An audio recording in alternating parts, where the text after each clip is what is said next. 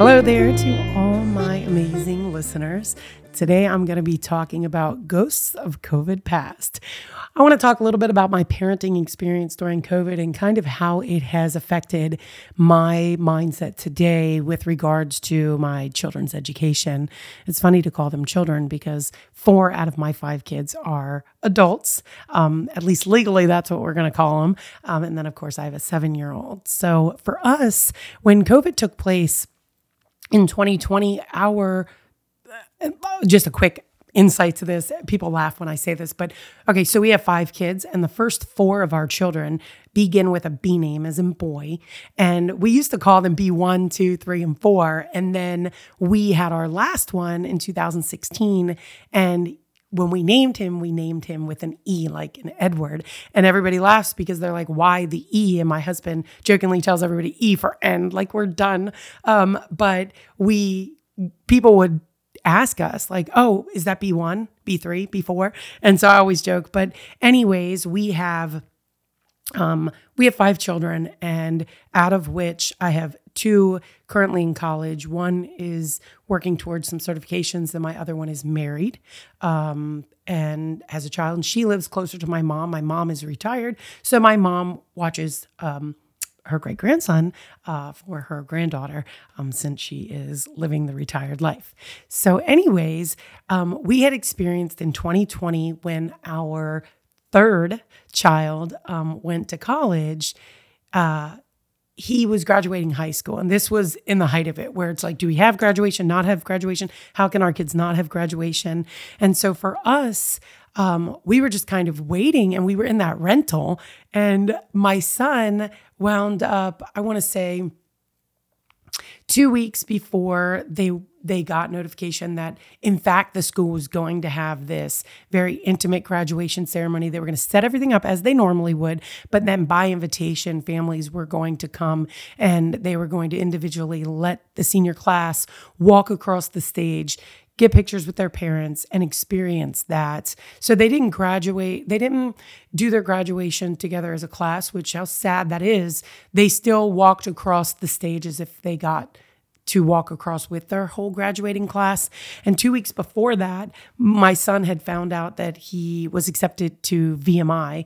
And those of you not familiar, uh, VMI is a military institute in Lexington, Virginia, where um, I think a lot of people just get that confused with everybody who goes to VMI is going into the service, but that's not true. You do not have to go into service um, because you go to a military institute. Yes, a majority um, of the graduating class does opt to commission in, but there are some kids that do not. However, when they go in, they do ROTC with a branch of the military. So my son ROTCs with um, the Air Force, and he just finished his third year out there. So he is now going into um, his fourth year. And when we had found out that they were going to do graduation. My son was like, "Look, mom, when we go in, they they shave our heads." And so maybe I should just get like a taste of it before it actually happens. So two weeks before we found out that he was graduating, um, by walking across the stage, he was like, "Mom, I'm gonna let you shave my head." So he literally let me buzz shave his head, um, blade and all. Um, this kid wouldn't even let my father-in-law um, take him to the temple and let Tirupati, you know, he wouldn't even let them shave his head at Tirupati. And here he's trusting his mom to shave his head um, here too. And the funny part is like we didn't know. So then when we get that notification that they are in fact going to walk across, we were like, "Oh my gosh, now you have no hair." you have no hair. Um, Fortunately, they put those caps on, and so it just looked like he had a real tight cut. But oh my gosh, that was like hilarious all in itself. And then we wound up having to do his senior pictures because they weren't doing them at school we just popped up a background in the yard and took his senior pictures so that we had them. And um, that was like our first taste of like, okay, so this is what COVID's like. And being in that rental and having to homeschool all of our kids because we had um, Ishan wasn't yet in school, but then Bradley was finished. Bradley was in his um, first real year of going to college. And then we had Bhavika still in high school. And then, of course, Brajesh just graduated. And then they kind of graduated stair steps behind each other. But we we started homeschooling and the kids started doing you know fr- from their laptops. And this is like their first real experience at adulting because now you're that responsibility is like on you or so we thought because that really started falling heavily on us as parents. And i think that's when we started noticing the shift in the the learning experience moving forward. We see it with even our seven year old now um, that Bhavika is a very social butterfly, and we saw her starting to really struggle because she wasn't around her friends. You know, she plays basketball, and then Brajesh going off to college, they were all masked. I mean, I don't even know how the kid did it. You know, you're masked the whole time, you're doing PT, all this stuff because you're in close contact with these kids.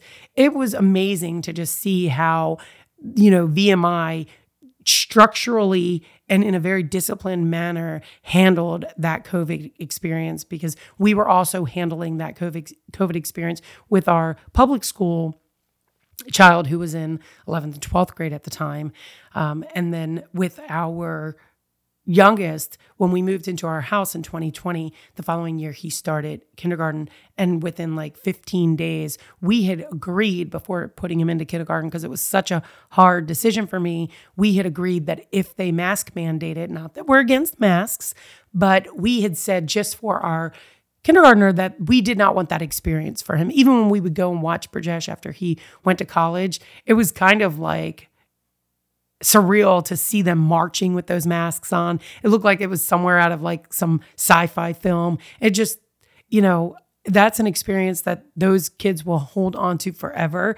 And I feel like that VMI graduating class has a little bit more of an intimate experience with each other than any other class probably at VMI because the way that they were quarantined together, the experiences and the diversity they had to just work through challenges that no normal graduating class has ever in the history of graduating classes ever experienced. But with our seven year old, we did not want that experience for him. We feel that when you go to kindergarten, it's a it's a it's a social experiment. You know, we want them to see each other, their reactions, their expressions, so you can learn. Like body language is everything when it comes to like learning how people find things being comfortable. And if, you know, kindergarten, you got recess and you fall down, you hurt yourself in your teacher's masks, and they can't even like console you because COVID, it just wasn't the experience that we wanted. So, we actually pulled Ishan out of kindergarten and we said, you know what, we're going to do some homeschooling with him.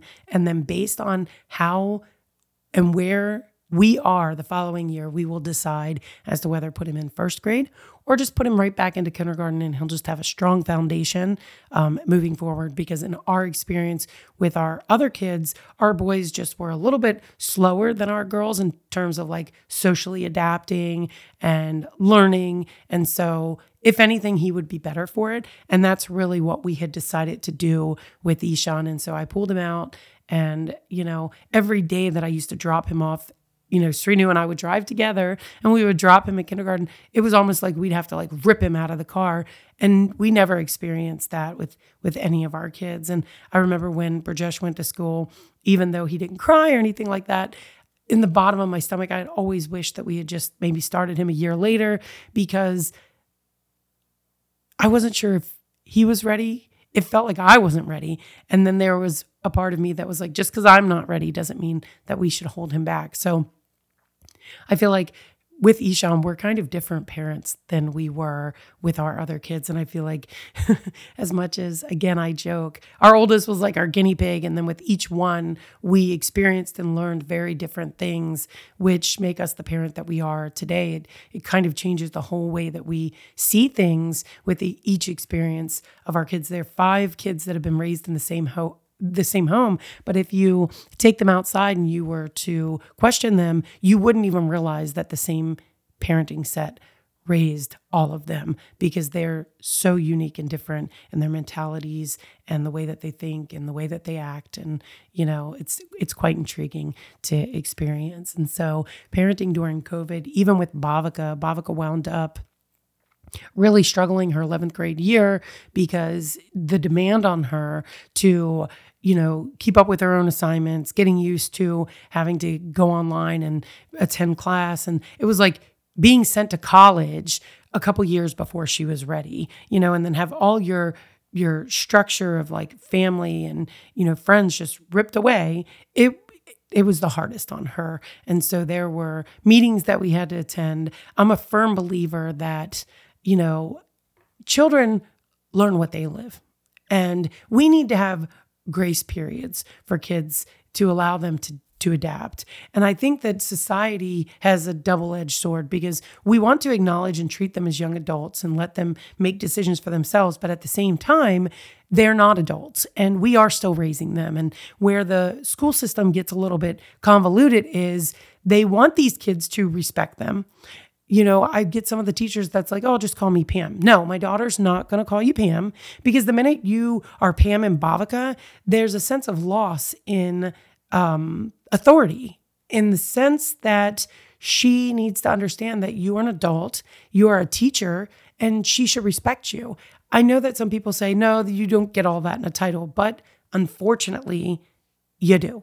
And I feel like with the kids, when the teachers get into a joking level with them and start accepting a certain level of stuff, we're introducing problems into our school system because these kids already are learning what they live at home. And if there's not some type of standard, it's like when you when a parent has their child and then they send that child to a babysitter or a daycare and the daycare is like, oh, they're a completely different person when they're here. I, I don't I don't experience that. That's the same situation. The school must create boundaries, must set standards, and they must adhere to them regardless of what they're allowed to do at home. And I felt like a lot of this during that COVID process was again being lost because things were just getting a little too loose, if you will. And then when I had to intervene with the school, it's like I had to bring everybody together and everybody wants to be be like, oh, well, these assignments were due. Srinu and I are always like all for the teacher. We are always like, whatever the teacher says, you know, that that is what it is. But we really struggled because I had to get a whole group of administrators and everybody, and I had to make these these teachers really work to accommodate what should have already been accommodations and really meet our daughter where she was because she was struggling with this adapting to the the new realm of things. And so we have seen this whole process change the way schooling is really being done in America, what's being acceptable, what's not being acceptable, and then of course the processes um, for you know projects, homework, and those types of things coming through. And parenting during COVID was one of Srinu and I's biggest challenges, I think, as a couple, because, you know, it really challenged who we were as parents and like what we found acceptable and what we didn't and what we were willing to intervene on. There's a lot of parents that will be like, no, no, no, you know, make extra assignments and all that stuff. And we're not those people. It's you do the work when you're given it. If you don't, then, and in this situation with COVID, we really needed for everybody to understand you know who our daughter was what she what she was going through and meet her where she was.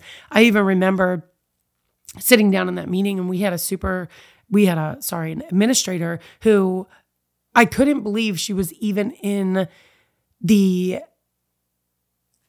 even in this this field of like working with children because my daughter was sitting in there and we're going through this and we were talking about how she was struggling in these classes and that you know she was falling behind. And this administrator not knowing anything about my daughter's history you know just pulled up her transcript and she was like well miss Getty, let's let's be honest.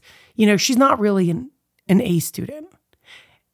And I just looked at that administrator and I was so appalled. And I said, Do you know my daughter? Have you ever talked to her outside of just talking to her like in a third person? Like, do you know her? Do you know her history? Like, do you know when she came into high, high school what she went through? Do you know how difficult it was for that eighth grade year? I mean, that ninth grade year, 10th grade year. Now we hear we are in 11th. Like, I was so, I, I just, as much as I try to respect teachers in general, because I really do feel that we struggle a lot with authority in our youth, like being able to respect that.